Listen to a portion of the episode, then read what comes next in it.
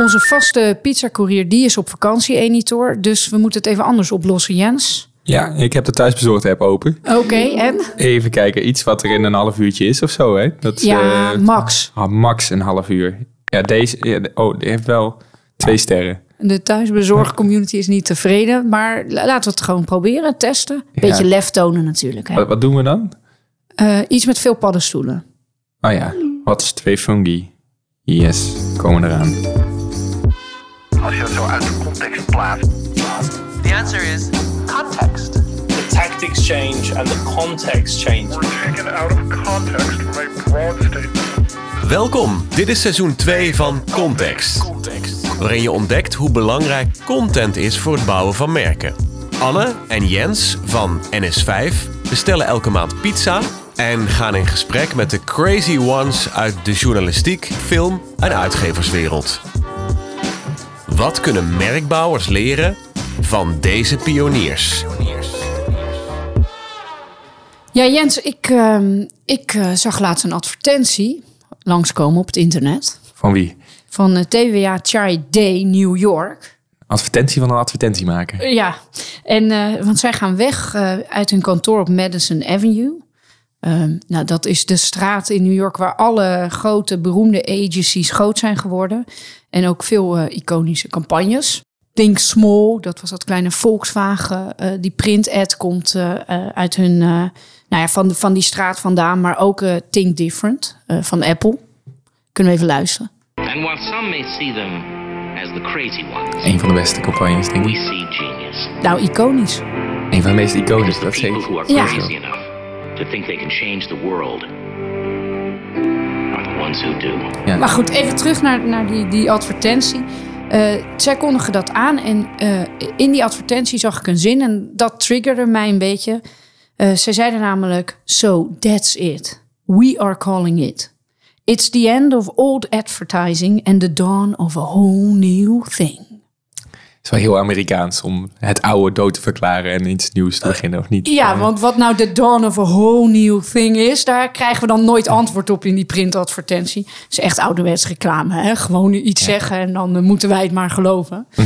Ik, het triggerde mij wel. Toen dacht ik, ja, wij werken hier in advertising. Wij hebben het over eh, content, publishing, eh, merken als eh, adverteerders en merken als uitgevers. Eh, maar wat is nou die whole new thing? Ja, waar gaat, waar gaat de wereld heen eigenlijk? Dat, dat is natuurlijk ook wat we dit seizoen een beetje aan het bekijken zijn... door echt te leren van, van, van contentmakers, van journalisten, van, van mediamakers, van, van iedereen. Ehm, en ja, het is natuurlijk wel grappig. Het is natuurlijk nooit dat er een dag is waarop het oude dood is... en het, en het nieuwe begonnen is. Maar het is wel heel belangrijk om elke keer te kijken... of je, je had het net ook, we hebben het over Think Different... Steve Jobs, die had het altijd over een of andere ijshockeyer. En die, die zei... Ja, ik, ik schaats nooit naar waar de puck is. Ik schaats naar waar de puck heen gaat. Dat, dat is wat je natuurlijk continu wel aan het doen moet zijn. Je moet continu kijken van waar gaat de wereld nou heen. Ja, Eh, eh, ja, en omdat we dat dit seizoen natuurlijk een beetje met een open vizier doen, een beetje kijken naar ook externe mediamakers, eh, is er één iemand is, uit de journalistenwereld die kijkt heel goed naar continu naar waar de puck heen gaat, voor mijn gevoel. Dus dat zou wel heel interessant zijn als ze die persoon en zouden wie, kunnen wie spreken. is dat? Dat is eh, Wouter van Noord, eh, journalist bij, eh, bij NSC. Ja, nou, ik zal even in mijn Rolodex kijken. En ik weet dat hij erin staat. Ik heb hem echt heel lang geleden voor het laatst gesproken, dus het gaat even duren. Maar misschien kan, eh voice-over, misschien kan jij Wouter dan even introduceren. Eh, ja, natuurlijk. Terwijl jij, Anne, door je digitale telefoonboek scrolt, zal ik wat meer over Wouter van Noord vertellen. Wouter is journalist bij NRC. Daar schrijft hij achtergrondverhalen, essays en interviews over technologie, ecologie en de betekenis van het leven. Hij startte in 2016 een nieuwsbrief over de toekomst, die heet Future Affairs. En het groeide uit tot een online community van 30.000 mensen en een podcast. Daarnaast is hij een van de meest zichtbare Nederlanders op LinkedIn.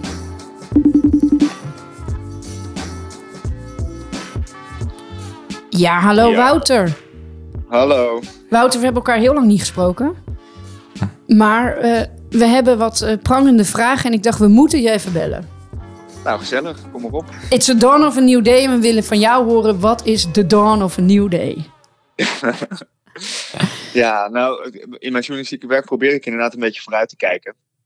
Eh, en ik doe dat vooral door eh, de communities rondom bepaalde thema's te activeren en te organiseren. Omdat ik denk dat als je het hebt over die nieuwe dag eh, en de toekomst, dat die toch vooral van onderaf gaat komen, vanuit uh, community zelf. In plaats van dat we, nou ja, of als agency of als journalist daar ver bovenuit torenen en wel even uitleggen hoe het zit. Daar zit het zaadje van die nieuwe dag, denk ik. Ja, want het is wel interessant. Want uh, uh, ik heb uh, laatst de serie gezien over de Belmerramp. En daar zag je heel erg dat journalisten heel solistisch eigenlijk te werk gingen destijds. Op ja. zoek waren naar de waarheid. En iedereen wilde de onderste steen boven halen. Maar vooral met hun, voor hun eigen titel en op eigen ja. titel. En samenwerken was eigenlijk uit den boze. Dat is een beetje de oude, oude wereld, denk jij? Ja, nou ja, vroeger gingen journalisten een beetje zelf onderzoek doen en dan een hele hoge toren inklimmen om vervolgens over de wereld uh, uit te storten wat ze, hebben, wat ze hadden ontdekt. En ik denk dat dat model gewoon heel erg aan het omklappen is door, nou ja, dat is natuurlijk heel logisch, de opkomst van sociale media. Ja. En, uh, uh, omdat mensen zelf veel meer informatie kunnen vinden. Uh, zag je dat al direct toen je uh, in 2015 startte bij, bij NRC? Want een jaar later, toen begon je met de, de Future Affairs uh, nieuwsbrief. ja. Zag jij direct van, hey, hier ontbreekt iets, we hebben, we hebben meer nodig, we, we, we missen iets van, van de community, ja. van input? Nou, misschien dat het toen nog niet zo heel duidelijk was dat het inderdaad de community was. Maar voor mij was er wel duidelijk iets inderdaad, um, dat er iets miste. Dat we heel veel slimme lezers en heel geëngageerde groepen mensen om onze journalistiek heen hadden. Met allemaal ideeën, met allemaal kennis, allemaal wijsheid, waar we eigenlijk amper op intapten. Ja. En het is denk ik pas in de loop van de jaren gekomen dat het voor mij helder is wat het dan precies was. En dat het zo exact in die community zit. Uh, waar die toegevoegde waarde zit. Het was meer bij mij een soort van zeurend gevoel. Hé, hey, er, er mist iets aan de manier waarop we nu journalistiek bedrijven. En ik wil daar een beetje in pielen en pionieren en proberen en experimenteren om te kijken of dat anders en beter kan. Ja, dat, dat zien we ook inderdaad. Je, je hebt natuurlijk die nieuwsbrief gestart. Je hebt, je hebt ook een podcast gemaakt. Je hebt ook uh, uh, op LinkedIn ben je ook, zie ik je heel vaak langskomen. Zijn dat allemaal dingen waar je steeds op zoek bent naar die interactie met die community? Ja, absoluut. Uh, zeker de nieuwsbrief en LinkedIn. Dat zijn voor mij echt wel heel belangrijke kanalen om ook vragen te stellen. Om, ja. uh, om uh, kijk, volgens mij werkt netwerken ook online zo dat je eerst iets geeft en dan iets vraagt. Dus ik probeer wel altijd zelf eerst iets te vinden wat relevant of interessant is voor mijn lezers. Maar daar ook vaak wel een echte vraag aan te koppelen. Van, weten jullie meer? Uh, waar speelt dit nog meer? ken je meer projecten of ideeën rondom deze thema's? En wat mij opvalt is dat je, als je dat vaak genoeg doet en je verzamelt dus een hele community om je heen, dat je als journalist bijna uh, soms achterover kunt leunen. En dan worden de interessante dingen gewoon aangereikt. Ja. Dus dat, dat bevestigt wel een beetje mijn gevoel dat die community activeren, dat daar uh, nou ja, heel veel in zit. Uh, en ook de komende jaren nog veel meer in zal zitten. Ja, is, is dat ook. heb je een voorbeeld van wat, wat iets jou heeft opgeleverd? dat je denkt: oh ja, dit. Dat was nooit gebeurd als ik die community niet zo had geactiveerd. Ja, nou absoluut. Um, de laatste tijd ben ik veel bezig met groenere steden, vergroening van de leefomgeving, meer natuur de stad in. En nou ja, daar heb ik her en der zelf wat stukjes over geschreven. Maar steeds als ik er iets over schreef, stelde ik ook al die vragen van wat, wat speelt er nog meer? Waar is er nog meer aan de hand?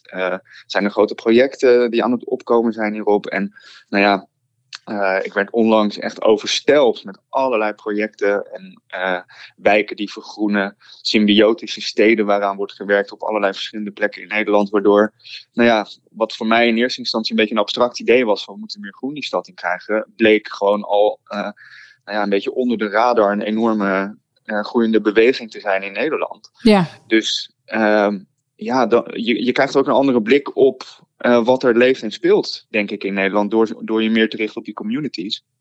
Uh, journalistiek richt zich natuurlijk traditioneel uh, best wel op de instituties, hè, op, op, wat er gebeurt bij de ministeries en bij de grote bedrijven omdat dat makkelijker is voor de journalist om daarop te letten. Ja. Maar als je wat meer die voelsprietjes in die communities hebt, in die netwerken die gewoon nou ja, onder de radar allerlei interessante dingen aan het doen zijn, dan valt soms op dat uh, bepaalde ontwikkelingen veel sneller gaan dan je in eerste instantie dacht. Ja, dus eigenlijk waar vroeger misschien als journalist het meer een nieuw verhaal brengen, een nieuw, nieuwe informatie de wereld inbrengen, is het nu mis, meer misschien het, soort van het openbaar maken of het zichtbaar maken van bestaande verhalen, bestaande informatie. Ja, nou dat, dat is inderdaad een beetje hoe ik eh, te werk ga. En natuurlijk zijn er ook journalisten die nou ja, meer traditioneel uh, echt onderzoeksjournalistiek tegels lichten, schandalen blootleggen. Ik, ik vraag me af of mijn methode daarvoor heel goed zou werken. Dus het is niet dat de hele journalistiek zo kan opereren, denk ik. Maar de manier waarop ik werk, ik ben misschien wel bijna meer een soort curator van ideeën dan een echte journalist. Ja. Ideeën te verzamelen, te structureren, te koppelen aan bepaalde thema's. Uh, een beetje daarin te ontwaren welke trends er zijn, welke richting het uitgaat met Nederland en de wereld. En daarvoor is het heel geschikt. Ja. Omdat je daarvoor juist kan intappen op al die ideeën die er overal al zijn. En dat is ook, dat is natuurlijk ook de digitale tijd. Er is zoveel, er is zo'n overvloed aan informatie. En ik denk ook dat mensen behoefte hebben aan een soort gidsen ja. in die zee van informatie. En nou ja, dat is een rol die mij ligt. Uh, en die volgens mij ook juist heel goed werkt als je intapt op, uh, op die slimme gemeenschap om je heen. Maar je hebt dus wel ook het lef gehad om te zeggen: ik durf een beetje te tornen aan de wetten uh, van wat een journalist, journalist zijn is. Hè? Wat is. Je hebt eigenlijk gekeken naar wat is voor mij mijn werk anno 2023. Ja, nou ja, zeker. En uh, toen ik daarmee begon, was het ook best wel een beetje zoeken. En ja. een beetje misschien ook wel geboren vanuit een soort frustratie van hé, hey, er, er, mist iets. En bovendien merkte ik gewoon aan mezelf dat de traditionele manier van journalistiek bedrijven gewoon wat minder goed bij mij paste. En toen ben ik gewoon een beetje gaan rommelen in de marge, in een hoekje van de NRC. Heb ik gelukkig de vrijheid gekregen om dat te doen met Future Affairs. Dat is die nieuwsbrief die ik schrijf. Um, en ja, zeker, zeker naarmate dat een beetje begon te groeien, uh, kreeg ik zelf ook wel de indruk van, hé, hey, hier zit echt iets in.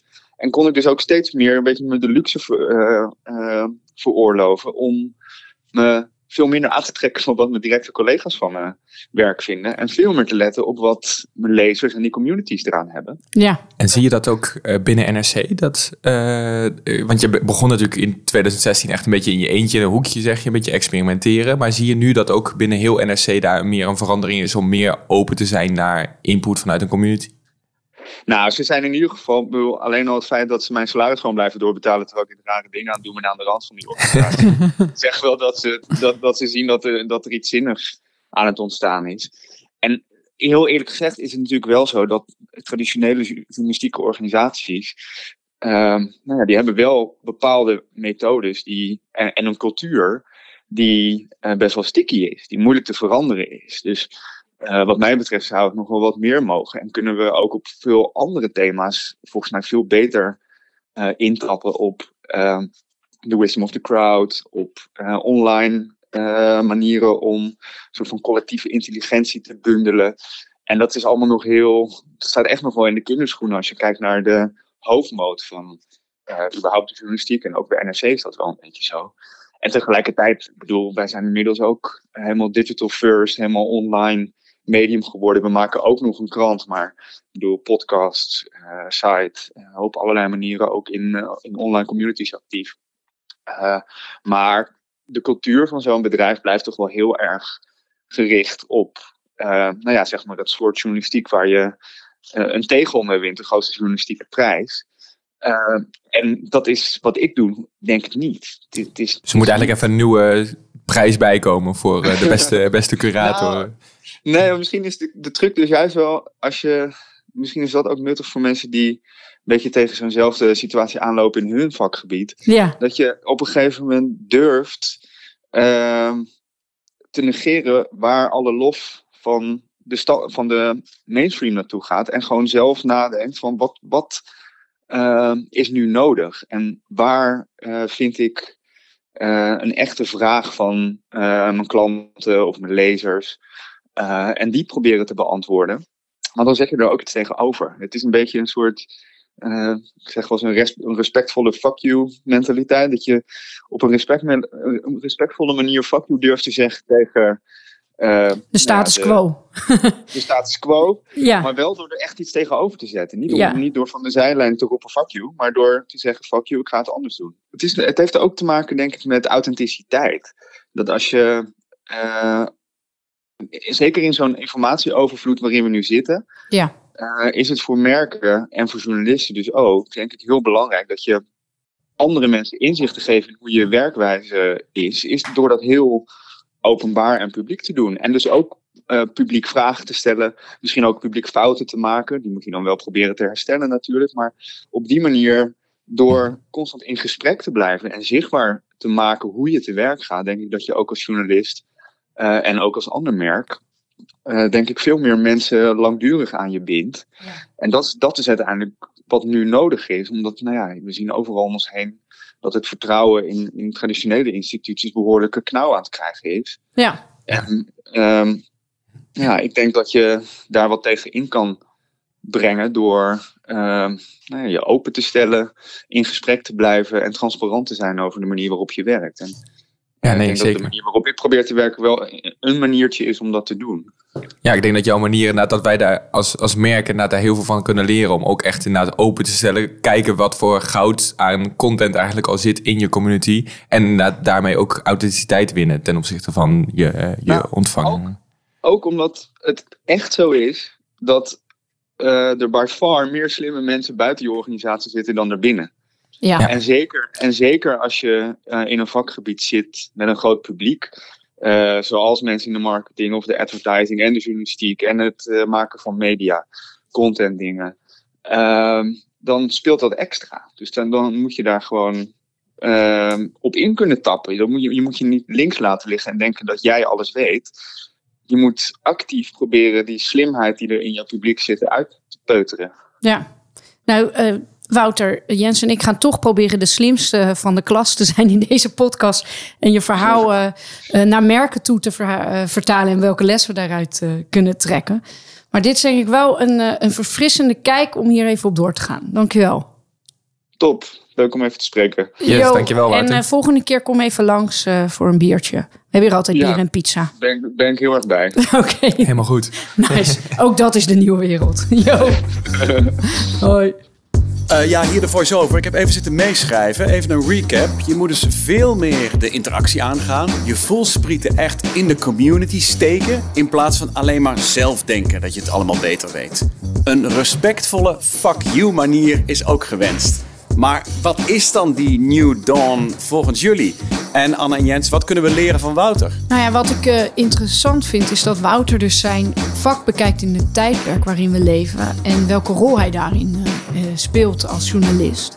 Ja, je ziet heel duidelijk eigenlijk dat de rol, de interactie tussen merk en ontvanger en ook tussen journalist en ontvanger, dat die veranderd is. En Ja. om die verandering te bekijken, eh, dat raakt eigenlijk heel dicht aan een, eh, een methode die ik ooit geleerd heb. bij Oh, oh, eh, het college.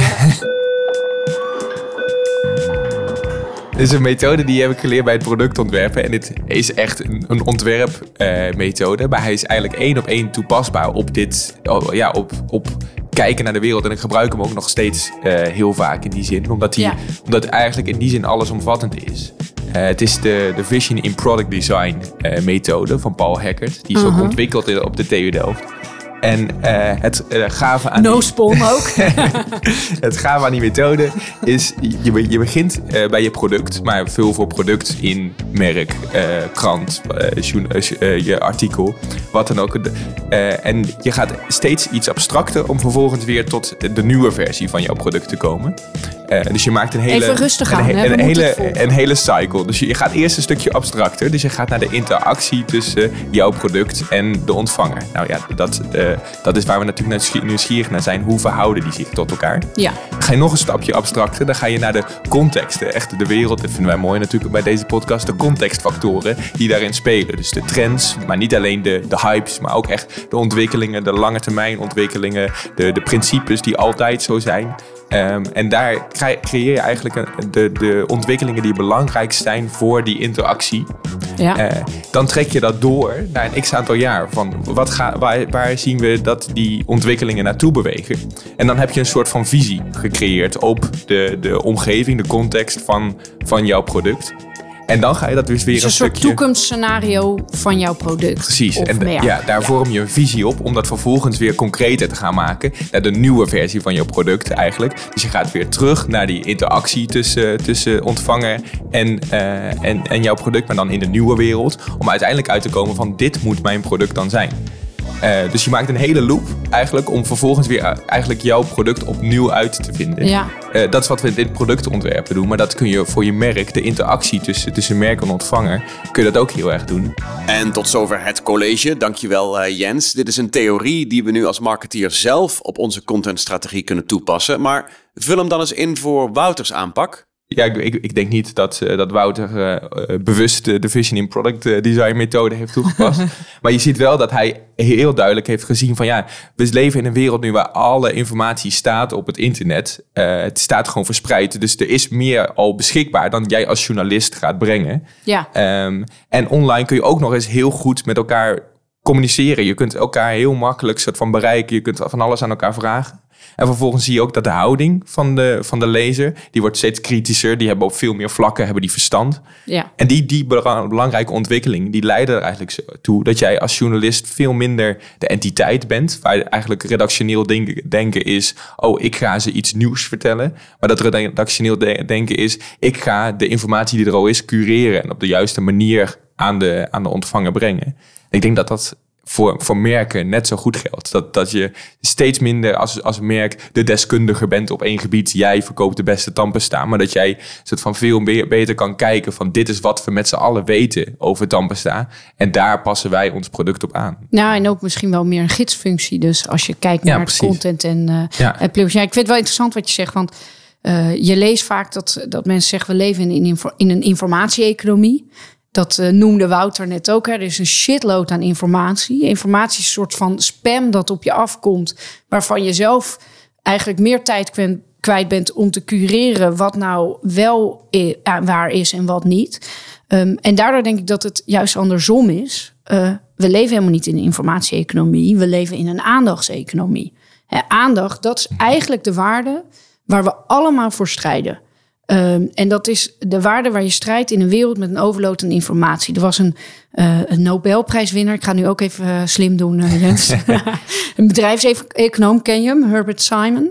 Herbert Simon, nee, die, die zegt me helaas niks. Nou, dat is een bedrijfseconoom. Um, en, Alpha. ja. En die, uh, nee, maar het is wel interessant. Hij won uh, en Nobelprijswinnaar overigens. Maar hij, hij zei uh, oh in de jaren tachtig: kijk, a wealth of information crea creates a poverty of attention.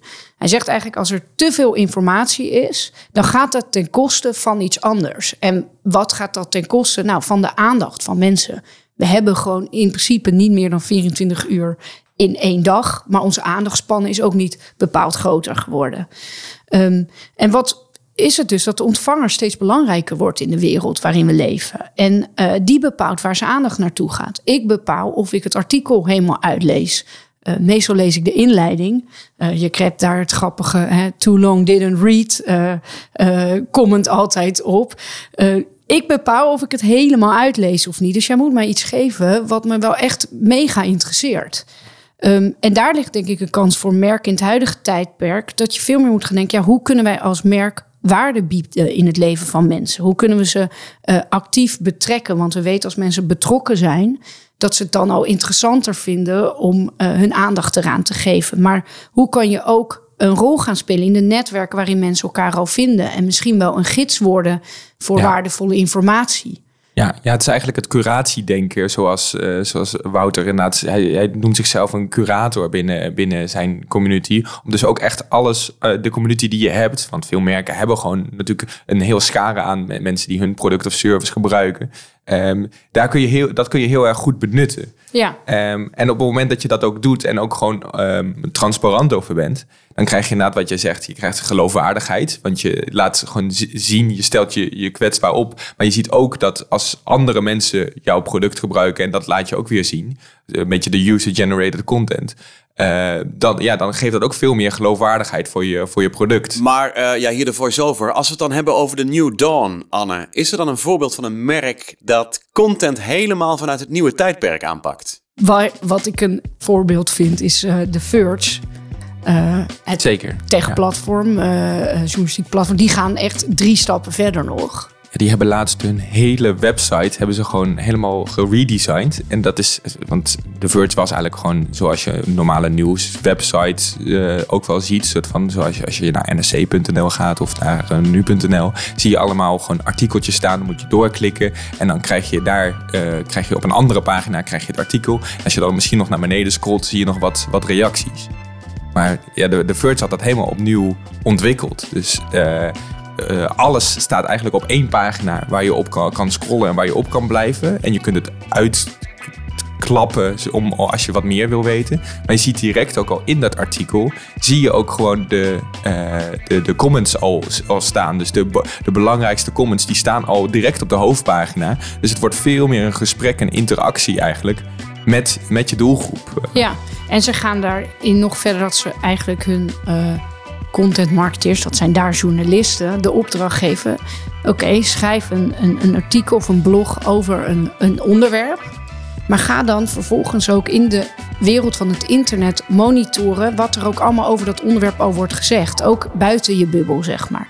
En wat ze dan doen, is dat ze eigenlijk gewoon eh, continu dat artikelen updaten met: hey, als je het interessant vindt. ehm, The Wired, een concurrent, heeft hier een, ook een interessant artikel over geschreven. Deze journalist is namelijk, heeft een interview gedaan met puntje, puntje, puntje. In plaats van dat ze het hele artikel gaan overtikken en in hun eigen tone of voice zetten, zetten ze in hun eigen tone- of voice een link naar, kijk, nou, zij Naar hebben dit daarover. eh, en daar trekken we deze en deze conclusie uit. Wouter zei het ook al, had het over de wisdom of the crowd. Van Ja. In jouw volgersgroep zit meer kennis dan dat, dat jij hebt eh, zelf. Dus eh, Sh- Shot on iPhone en GoPro en, en Calvin Klein doet het ook. Die, die, die zetten gewoon dingen op hun, eh, op hun eigen kanalen. Wat door, door hun fans is ingezonden. Omdat ze weten, soort van tussen onze fans, daar zitten zoveel vette verhalen van mensen Ja. die met GoPro's zulke vette golven hebben gesurfd. Eh, dat, dat, dat, laten we dat gewoon gaan vertellen. In plaats van dat we een hele shoot gaan optuigen. Om dat zelf helemaal te, te moeten gaan opnemen. En Lego doet dat helemaal in pro- product development. Die hebben gewoon eh, Lego, dat wist ik trouwens niet, maar het stond echt op omvallen. Eh, toen was ik 12, begin eh, 2000. En en eh, eind jaren 90, toen zijn ze een beetje vergeten wat, waar ze ook alweer verstonden met hun eh, Precies. merkbelofte. eh. al hun, hun hele doelgroep was gewoon oud geworden en dacht, ja, Lego is niet voor mij. De nieuwe doelgroep sprak het niet aan. Eh, ze waren helemaal vergeten wat hun betekenis inderdaad was. Ehm, en toen zijn ze eh, eh, Lego ID's gestart. En vanuit de visie, hè, wij moeten mensen, de bouwers van morgen gaan inspireren weer. En Lego ID's is gewoon een platform voor co-creatie. Waarin ze hebben gezegd, oké, volwassenen weten wel hoe leuk Lego kan zijn. Wij kunnen zelf bedenken wat de leukste, nieuwste producten zijn. Maar misschien is juist de wisdom van de crowd, moeten we die gebruiken, de fantasie van eh, de mensen die Lego ooit omarmden, om vette, toffe, nieuwe Lego-ideeën te bedenken. Wat moeten we gaan uitbrengen? Het ding van Lego is natuurlijk altijd, het staat in een, in, een, in een boekje van wat je moet maken. Maar eigenlijk het daadwerkelijke inzicht wat er bij Lego aan ligt, dat, dat zie je ook terug in de Lego The Movie, wat een Ja. fantastische film is. Eh, Tuurlijk, Jens. Maar da- daar, daar zie je ook dat uiteindelijk de conclusie is: het gaafste wat je kan maken staat niet in het boekje. Het gaafste wat je kan maken, dat, dat zit in jouw imagination. Dat, Ja. dat is wat, je, wat, je, wat Lego zo tof maakt. Dus wat Lego inderdaad ook met die Lego Ideas doet, is dat ze die, die imagination van heel veel mensen bundelen, waar je door je heel veel gavere ideeën ehm, ja, met elkaar communiceert over wat je kan bouwen. En dan zeggen ze ook nog, je kan op elka- elkaars ideeën stemmen. Ja. Waardoor mensen een soort van crowdfunding gaan doen voor hun idee en daar campagne voor gaan voeren. Ehm, en eh, eh, een paar ideeën die echt uitgebracht zijn, daar krijgen dan de bedenkers ook weer iets van, eh, van de opbrengst van. En zo ontstaat er eigenlijk, zegt Lego, ja, de meeste genieën die de beste Lego-producten bedenken, die werken helemaal niet bij ons. Dat zijn gewoon jullie, Ja. de mensen om ons heen. Nou, dat is echt, eh, dat is vet, toch? Ja. En wat, wat misschien ook nog wel belangrijk is om te zeggen, als jij puur gaat cureren, soort van, van allemaal dingen wat in jouw eh, community gemaakt wordt, hoeft dat niet te betekenen dat jij jouw, jouw merkstijl of jouw, jouw redactieformule eigenlijk uit het oog verliest. Nee. Want die, die, blijf je, die blijf je juist heel erg bewaken. Je, je ziet ook nu op, op Instagram komen best wel wat accounts op ehm, die, die populair worden. Puur door het doorplaatsen van wat ze allemaal krijgen uit hun community. Eh, bijvoorbeeld de Havermelk Elite is, is eh, best wel een populair account. Wat steeds meer ook eigenlijk een merk aan Waarom het, kijk jij nu naar de voice-over? Ja, ik kom niet uit Amsterdam, dus ik, eh, ik moet even naar andere Zo mensen makkelijk. hier kijken. Ja, ook zo makkelijk om de neutrale voice-over de schuld te geven natuurlijk. Ik zit hier bij een creatief bureau aan de Houthavens in Amsterdam. Er wordt dan gevraagd, wil je dan havermelk in je cappuccino? Ja, dan zeg ik natuurlijk gewoon ja. Maar eh, ja, die, die plaatsen eigenlijk alleen maar dingen van, eh, van anderen door, van wat hij tegenkomt op het internet. Maar wel heel strak binnen een eh, eigen redactieformule. Van dit is wat, wat bij dat, dat merk past. Waardoor mensen toch weten van, oh, dit is typisch dat, dat merk. Zonder dat dat merk het zelf gemaakt heeft. Ja. Dat is natuurlijk heel interessant dat je dat niet uit het oog hoeft te verliezen. Ja, Hé, hey, kijk, daar is de pizza. de paddenstoelenpizza. De paddenstoelen.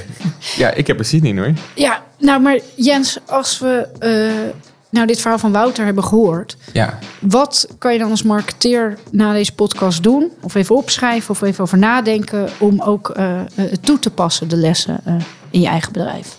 Ja, dat hele principe van, van wisdom of the crowd, dat is natuurlijk best wel eh, echt een, een slim principe. En dat geldt ook voor, voor jou als merk ten opzichte van, jou, eh, van, eh, van jouw doelgroep. Ja, Eh, jouw doelgroep bij elkaar weet waarschijnlijk misschien wel meer dan jij als merk. Dus ook al heb jij een autoriteit of vind jij dat jouw merk heel deskundig is.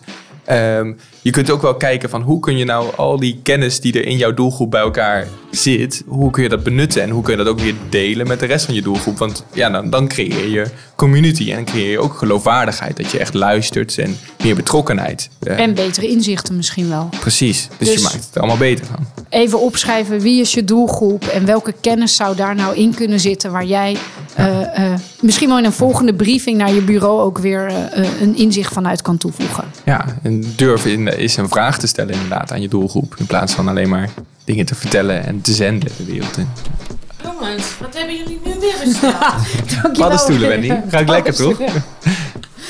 Ja, dus eh, nou, er is pizza. Dus wij kijken ook weer vooruit naar de, de avond die gaat komen. En niet veel drinken, Jens. Eh, volgende keer zijn we er weer. En mocht je nou iemand zijn die werkt bij TUA Chayet D... eh, dan, wij doen nu een beroep op onze community. Laat het weten, want wij zijn heel benieuwd... wat die New Dawn nou echt voor hen betekent. Dit is Context. Context.